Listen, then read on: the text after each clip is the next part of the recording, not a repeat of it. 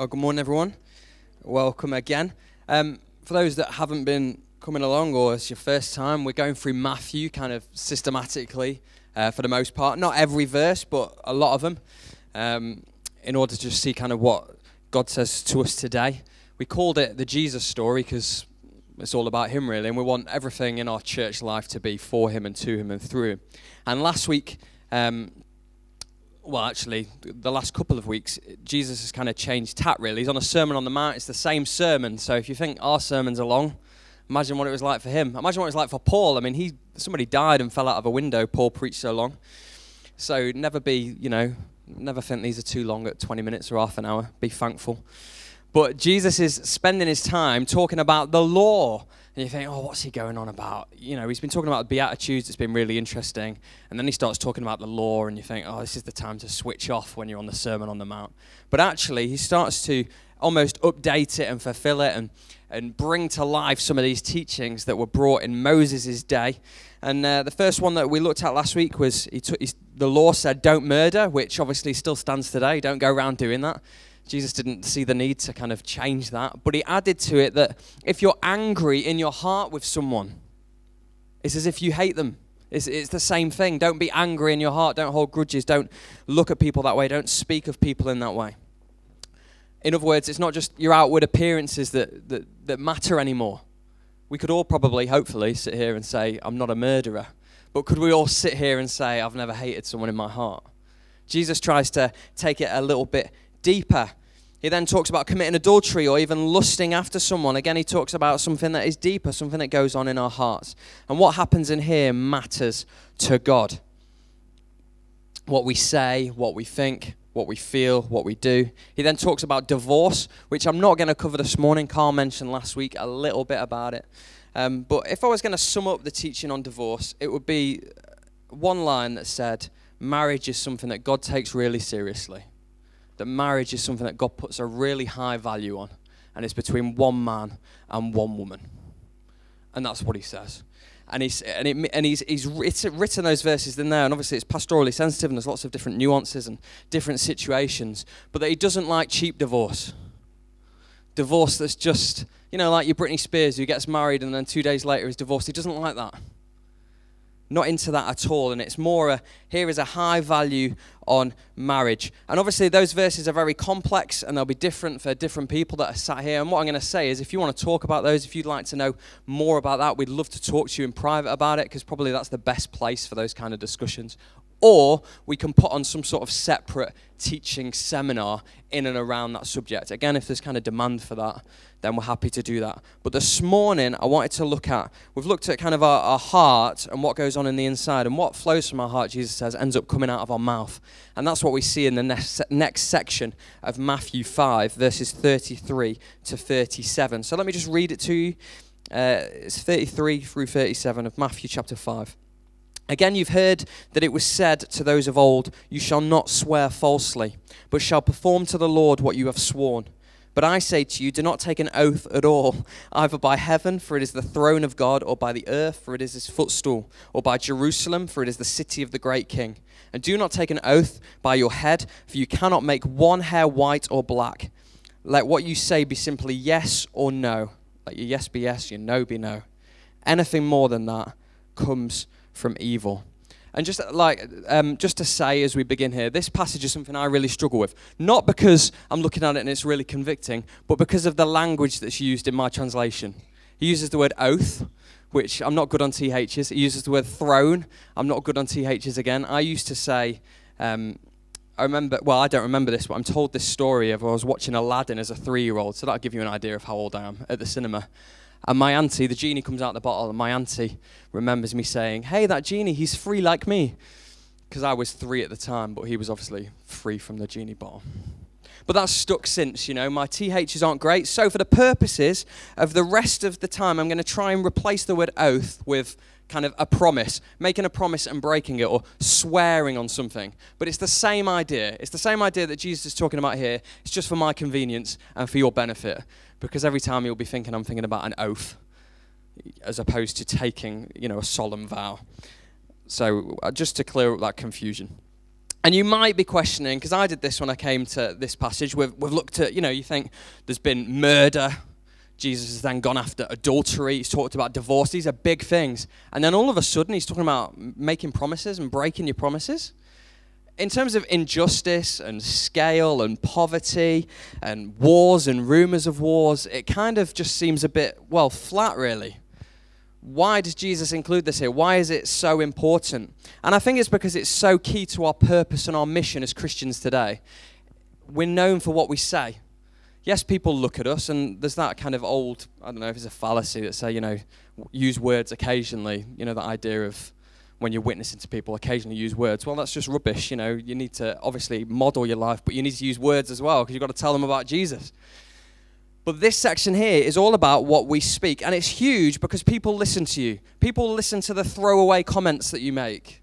People listen to when you're in a good place, when you're in a bad place. People watch you. People watch your social media. People Facebook stalk you and you don't know about it. That's a real thing, by the way.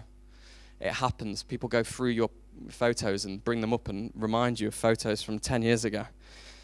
But what we communicate, we can get a reputation for, and people remember. So the people at work will make decisions on your character based on your use of language.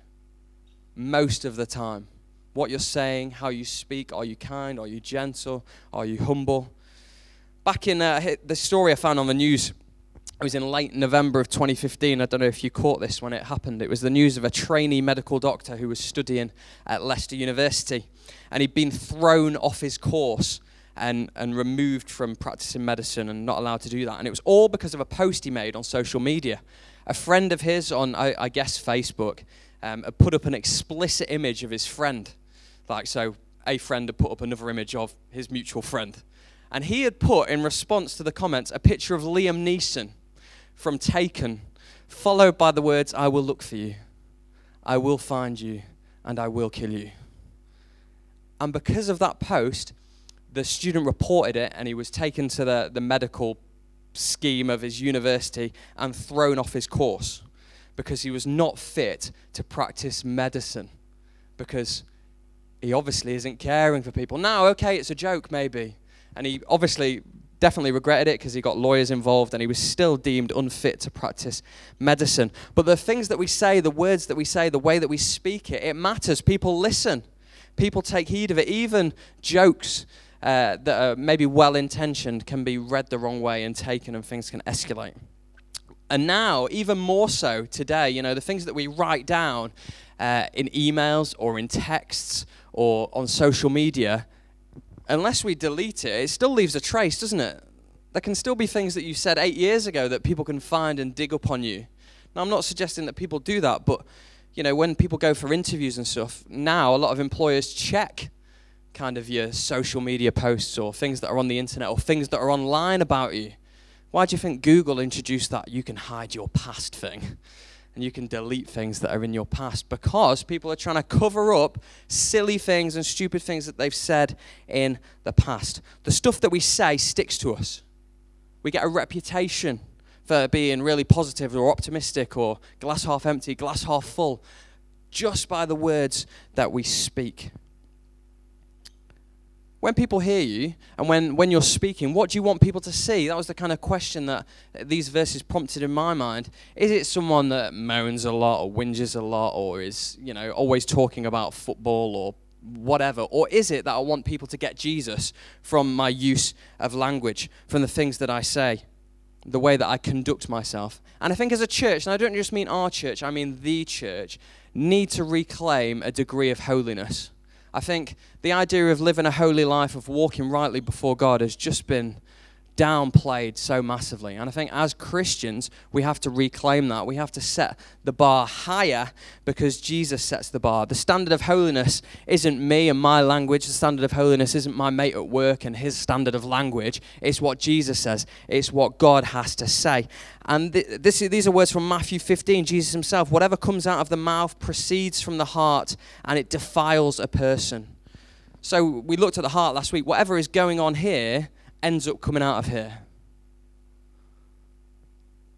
You know, if we're discontent and we're, we're struggling and whatever, often that's projected out of our mouths, isn't it? if we're, if we're really, really feeling low and pessimistic, what's going to come out of our, our mouths? What kind of language are we portraying to the people that we're with? And this morning is another matter of the heart, really, because I want us all to consider the language that we use and the way that we speak things, because that's what Jesus goes after here. So let's just see what he says in Matthew 5. He says, Again, you've heard it said, so, to those of old. So again, he's saying, This is what used to be, but this is what I'm going to say. Again, you've heard it say to those of old, You shall not swear falsely, but shall perform to the Lord what you have sworn. Now, he doesn't quote directly any part of the law here, but he kind of takes a summary of words in Exodus, Leviticus, Deuteronomy, Numbers. This is Numbers 30, just to give you an idea. If a man vows a vow to the Lord or swears an oath, oh, is that word, to bind himself by a pledge, he shall not break his word he shall do so according to all that proceeds out of his mouth. So the Old Testament teaching, in a nutshell, was what you said you would do by God, you would do. So if you say, I'm going to do this, and by God, I'm going to do this, I swear on God's life, or whatever they would have said, I swear before God Almighty, heavens and earth, that this is true and I'm going to do it, you would do it. That would be the law. So, for example, if, if back in the day you said, I swear today by God, I am going to walk this dog. I, if, if they did that, you know, I, am going to I'm going to take it on a half an hour walk. I swear by God that I'm going to do this. If you didn't do that, you would, by law, pay the consequences for that before God. You'd be setting yourself up for being in trouble with the Almighty. You'd be in sin. You'd be giving permission to God to deal with you. So, in order to, to not make false promises, the people of God got a little clever. Now, well, I say clever, it wasn't clever at all. They thought they were clever. But particularly in the day here with the Pharisees, because that's who he's talking to. And so, what they would do is they would change the way that they spoke these vows. So instead of saying, uh, I swear before God Almighty I will walk the dog, they would say, I swear by the heavens and the earth that I will walk the dog. So, therefore, if they didn't walk the dog, they wouldn't be in trouble because they hadn't invoked the name of God. They thought, well, I'll, uh, I'll just change the kind of scheme a little bit so that I can say what I want, so that I can break promises and it doesn't matter. And Jesus updates it to say, well, actually, it does matter. What they'd done is taken something that God had said and twisted it to suit their own agenda. And, that, and that's kind of what we do a lot of the time, isn't it? We take something that God says and we just kind of twist it so it fits in with our understanding. They move the goalposts. Maybe they were struggling. Do you know that expression, they move the goalposts? It's kind of association football thing where, you know, my team are rubbish, as usual, you know, and we, we can't score the goal. So you'd move the goalposts, you'd make the goals bigger so that you'd have an unfair advantage, so that it was easier. You might even make the goalposts smaller for your, the opposition so that you would gain this massive advantage. So you would twist the game in order that it would benefit you. Which is what these guys here were. They were twisting God's word, twisting the law in order that they could try and, at least on the face of it, seem like they were attaining what was expected of them.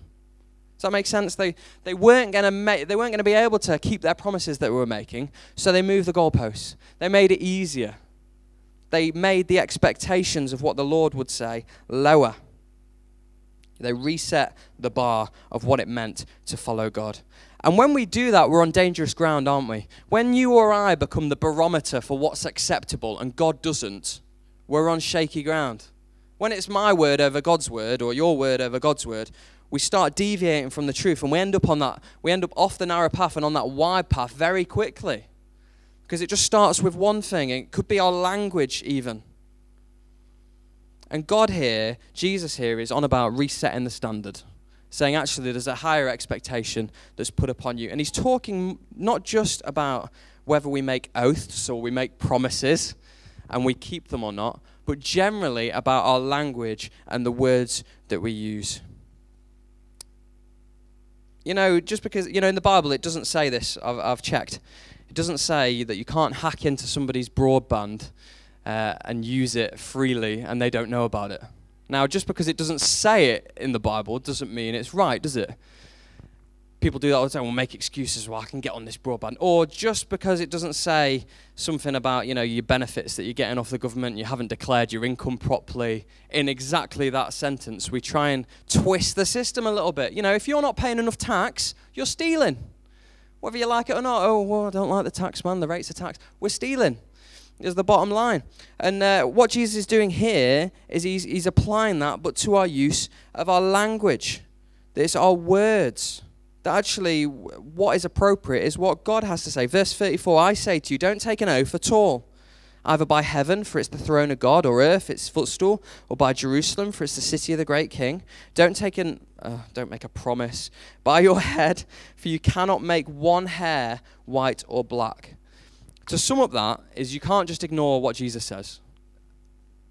We can't just go, well, I'll take this bit of scripture because I like that and I like what Jesus says here and ignore the next bit. You know, like last week where Carl was saying, talking about anger and, you know, burning the fires of hell. We can't just take one bit and ignore the other bit. We have to take it as a whole.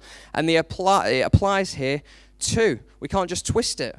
Jesus here points out that making a promise or swearing by heaven or by earth or by Jerusalem or even by your own heads, you know, I swear on the number of fingers I have on my hand that I will do this. He says, don't do any of it because it all finds its way back to me. It all has a relation to God. Look, the hair on your head, I know how many grey hairs you've got in your beard, Dan. You don't.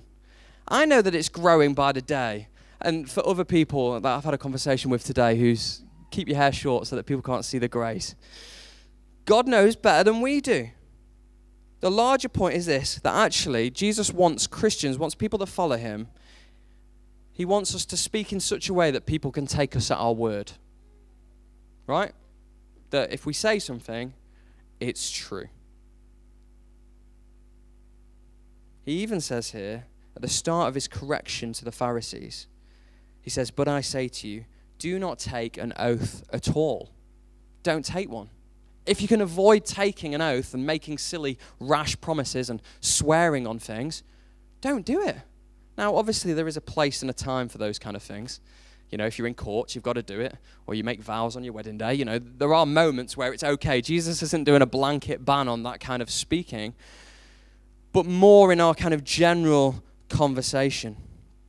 If we keep our word, if we actually arrive when we say we're going to arrive, if we do what we say we're going to do, if we're reliable, if we're trustworthy, making vows becomes unnecessary Do you see that? If I say, I promise on my mother's life I'll be there, if they know I'm going to be there because I'm always there and I'm always keep my word and I'm always reliable, I don't need to make a rash vow.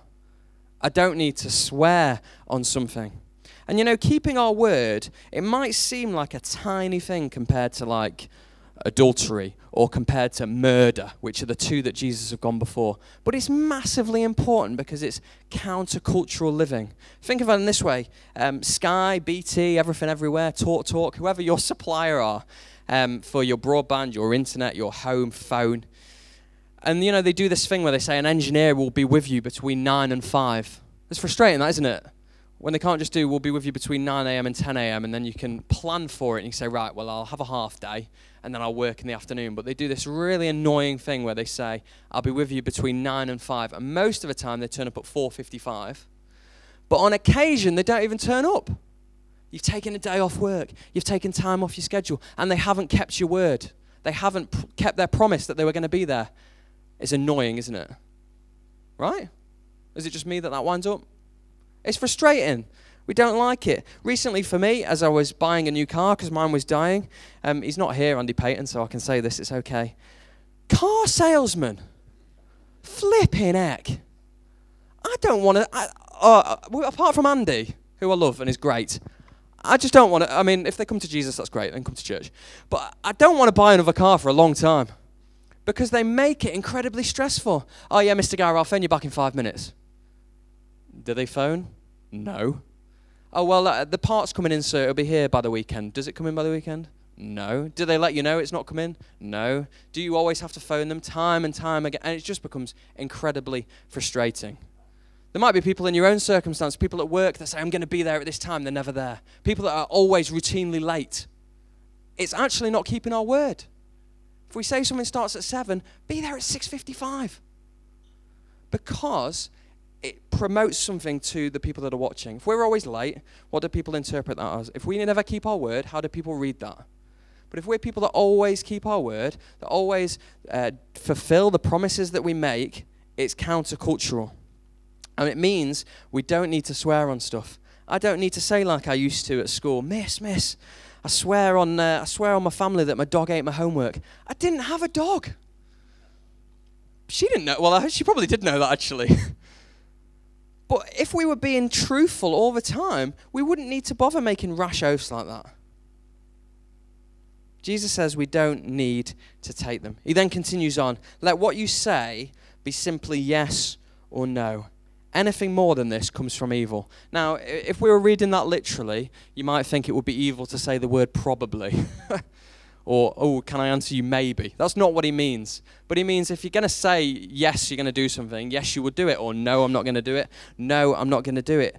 Let your answers be as simple as yes and no. Back in the second century, Josephus, who's a famous historian and he, he, he wrote uh, lots of historical accounts. Particularly interesting that he kind of validated the resurrection of Jesus. He didn't deny the resurrection of Jesus, but he also wrote some other things. And uh, there was a Jewish sect in the second century called the Essenes. And he recorded this down about this kind of group of Jewish people that were separate to other groups of Jews. Whatever they say is firmer than an oath. Swearing is avoided by them, and they esteem it worse than perjury. For they say that he who cannot be, be believed without swearing by God is already condemned. It's interesting, that, isn't it? He who cannot be believed without having to make a rash promise, without having to swear on something, is already condemned. You know, the reason that we do that and we kind of elaborate and we say, oh, yeah, I promise you on this I'll be there, is because so often we lie and our words actually mean nothing. And that applies to all of us, doesn't it? Because we're all in that boat. We've all done that. We all do it. And actually, I think Jesus' teaching here applies to more than just taking oaths, which is why it's helpful for us. Because some of us might not do that whole I swear on so and so since we were in school. When um, in my day it was cool to do that. I don't know if it's cool anymore. Probably not. But now we, we might not do that. That might not be our culture. But other things might be. So I think Jesus' teaching here applies to all forms of exaggeration. When we over exaggerate stuff when we say, oh, yeah, da, da, da, da, da, it was actually all right. say it's all right, that's okay. Because we're holding some integrity then. We're speaking the truth. We're not over egging it. Now, if there's one thing we can, it's not exaggeration, is it? If we're saying God is amazing, God is amazing, God is amazing, you cannot exaggerate the goodness of God enough. You can't do that. But you can with your own life. We can over egg it a little bit. All forms of exaggeration, I think, here. Hyperbole you know, people that have always got a story about something. If you're one of those people that you've got to have a story about everything, even if you were never there, just, just pause. You don't need a story, it's okay. In fact, what Jesus does here, he says, look, actually, guys, be yourself. You don't need to be somebody else. You don't need to overegg it. Just be who you are and follow after me and speak the truth in love in all the things that you do. Walk with integrity, walk with honesty. God sees our hearts, doesn't it? Even if we pull the wool over our own friends' families' eyes, God sees our lies and our bluffs. And I just thought I'd, uh, just by way of interest, I, want, I did a little Google as what the most common kind of lies and bluffs are that we pull. And I read it and I was like, oh man, I can like tick every one of these boxes at some point in my life, you know? And these are the most common ones that we do. And they might not think these are a big deal, but actually, the way that our language is used and the way that they can escalate can lead us down paths we don't want to go. So the, these were the top three lies that people play out, and it applied to both men and women. I kind of collated the two because, funnily enough, men and women had different top threes. Can you believe that? And one of them was saying no to, does my bum look big in this? But that's not in the top three. The first one was nothing, saying, you know, if you're asked a question, you say, nothing's wrong, I'm fine. No, I'm okay. Second one was to say, I'm on my way. Actually, you're still on the toilet. Or whatever, you've no intention of being on your way. Or this one, man, this one, heat burning calls on my head. Sorry, I missed your call. What does that mean? Does that mean I actually am sorry I missed your call or I saw it ringing and ignored it? What does that mean? Like, you know, I was in a business meeting or I was doing something else? So they were the top three that people just trot out, probably without thinking about it. Probably say, sorry, Mr. Call, oh, I'm on my way, yeah, oh, nothing's wrong, I'm fine. And the bluffs, these are even better. So these are, these are things that people do to make themselves seem better than they are, which is, again, a form of exaggeration and kind of what Jesus is getting at a little bit here in not keeping our word. And the top one was to falsely claim to have read some highbrow stuff to seem clever. so just drop it in conversation. Oh, I was just reading some Plato last night and uh, he was talking about X and Y and it was brilliant, it was beautiful. People do that. The second one, and uh, yeah, I think we've all done this. It's branding popular films rubbish in public only to secretly enjoy them. But, you know, I'm happy to say that Lion King is one of my favourite films. And anything made by Disney. Apart from Little Mermaid, because she's scary. Not the mermaid, Ursula. Third, fabricating stuff, whether it's academic achievement or your current job role. So, you might be a bin man but when introducing yourself, you say, Hi, waste disposal manager. Come on. Why do we do it? Why do we do it? And it might start as harmless and little, but it actually devalues our walk with God and devalues our integrity before Him because we're not walking in honesty. And we all fall short of this. And it might seem insignificant. Oh, I haven't murdered anyone, I haven't done anything like that. But that's in the eyes of the world, not in the eyes of God. And we are called to a different standard. We are called to a higher standard, which is kind of what Carl was sharing a little bit at the start of the service, which was heartening. And part of that is being countercultural in the use of our language. That these lips here, they can praise God. That's what they can be used for. The praises of God. But the same breath, we can knock people down and not build the kingdom, but we can destroy things. And the heart, heartening thing for me is that God knows we mess up. And God's grace is greater. Because I think this word, you know, sometimes we can sit in church and go, oh, this doesn't apply to me. This doesn't, I don't fall in this box. I think we all fall in this box, don't we? But God's grace goes deeper. God still loves us. God still wants us in his family. Still wants us, whatever we've done even if we're, we're constant potty mouth and we're, he wants us to fall into his family and to be changed into the likeness of his son. He overrides our mistakes. And a part of that, I think, is getting our heart right before God. Is that moment where I think we need to take a step back from the culture and the world that we live in and reassess our language by reassessing our entire lives. This is what the Apostle Paul says. And he's talking about sharing the gospel, but I think the application goes beyond that. We speak not to please man, but to please God who tests our hearts. That's the standard. That's when we're in our language, in the things that we think are appropriate and appropriate, things we put on the internet. That's the standard.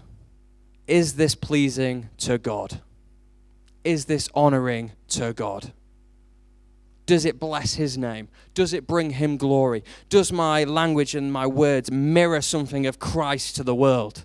Do people see Jesus in me through the words that I use? That's the challenge. Why does no one trust? I say no one. I mean, some of you will. Why does nobody trust the government or the newspapers? Why do we go, oh, it's the Daily Mail, or oh, it's the Times, or oh, it's the Telegraph? Because it's not that they're nasty people, I don't think. I've not met the editors and the writers, I don't know them personally. But I think it's because their yes isn't yes and their no isn't no. I think it's because they don't necessarily walk in integrity and walk and speak in truthfulness. What if the church was different? What if we were set apart? What if when people came to us for advice, I mean, I don't mean being mean, but we said the truth in love. We spoke well of everyone we had a higher standard in Christ. You see, the world is full of promise breaking, isn't it? Full of it. We're let down time and time again, and sometimes we can be in a we can get ourselves in a stew. I got in a stew because my Mac let me down the other day. It wasn't even a person that let me down, it's my computer. And I was like, oh, you broke your promises. You're supposed to just do this, and you failed me. But people do it all the time. You're supposed to be here, and you weren't. And what if we were different? What if we were there when we said we'd be? Obviously, there are some circumstances where just, you know, acts of God, as they're called, or whatever happen. Car breaks down, fine.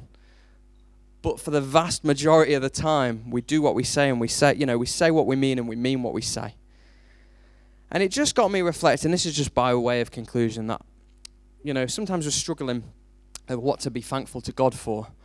You know, I don't know if we have moments like that. But one thing we can be thankful for is thankful that God keeps his word. Thank you that God never breaks his promise to us. That when Jesus comes and he says, uh, the Son of Man to seek and save the lost, and that's said of Jesus, that he comes and he seeks and he saves the lost. Or when he has the opportunity to dodge the cross, he doesn't. He takes it on for you and for me. He promises he's going to rescue us. He's going to rescue us. He promises he's going to come back again. He's going to come back again. That's the standard. That he's so sure. He doesn't need to make rash vows because it's so true. That Jesus came to get rid of our sin. That's why when it says you're a new creation, you've got to believe it, guys. It's the word of God, it's true. You are the redeemed. If you've put your trust in Christ, you are free from sin, from death, from hell, and you get Jesus forever. Yes, come on. I think heaven will be a little more joyous than that. I hope. But we know it's true. It's something that is dependable when we're singing Christ alone, cornerstone. It's true. Forever. He keeps his word. He won't let you down. He's not going to not keep his promise. He's not going to be late. He's going to arrive precisely when he means to. And we don't know when that will be, but we know he's coming back. And he's coming back for you because he loves you, because he wants to take you home. If we would just turn around and put our trust in him. Don't you want to be like that? Don't you want to mirror Jesus? In that people will see the promises and the truth of who he is through your use of language. Because that's what I think he's getting at here. Which means twofold, doesn't it? The stakes can't be higher. because our impact in the workplace or at home can both be a positive and can point towards the hope we have in Jesus, or by our actions, by our timekeeping, by our promise breaking, can do the other. So actually, it's not small and insignificant at all, is it? It has huge consequences. This is uh, just some verses from Scripture. As obedient children, it's from Peter, I think, 1 Peter. Do not be conformed to the passions of your former ignorance, but as he who called you is holy, you also be holy in all of your conduct. God says, Because I'm holy, because I keep my promises, you be holy and walk in that way too. And you know, our language really matters. It's, it's the primary way that we honor God, isn't it? We honor God with our bodies and the things that we do, but we honor Him with our lips as well. Where we're going to say Amen and Hallelujah, where we're going to praise Him in the storm or in the good times. And we can demonstrate with what we say, what we think, which remember flows from here. So we've got to get our hearts right before Him. We can't just manufacture it because that's just false, isn't it? But it flows from here. That we can speak the truth in love, that what you say you will do, you do. Let's do the things we say we're going to do. On the time scale, we say we're going to do it because it honors God, it pleases God. Speak honorably of everyone, build people up. And not because we want to keep our mates happy, but because we want to please God, because we want to honor Him. And I tell you, that kind of way of countercultural living, people notice things like that. People think, well, why are you so dependable? Why are you so reliable? Why are you honest? And I don't mean like horribly honest, you know. But why are you speaking the truth in love to me? Why are you there when you say you'll be there and you're always dependable? And we say, well, I'll tell you why. Because my God was for me, and my God is for me. And it points beyond ourselves to something greater, which is what Jesus is getting at here that the use of our language, the things that we say, can bring him glory, can lead ultimately people on the journey to wanting to find out more about the God that we worship.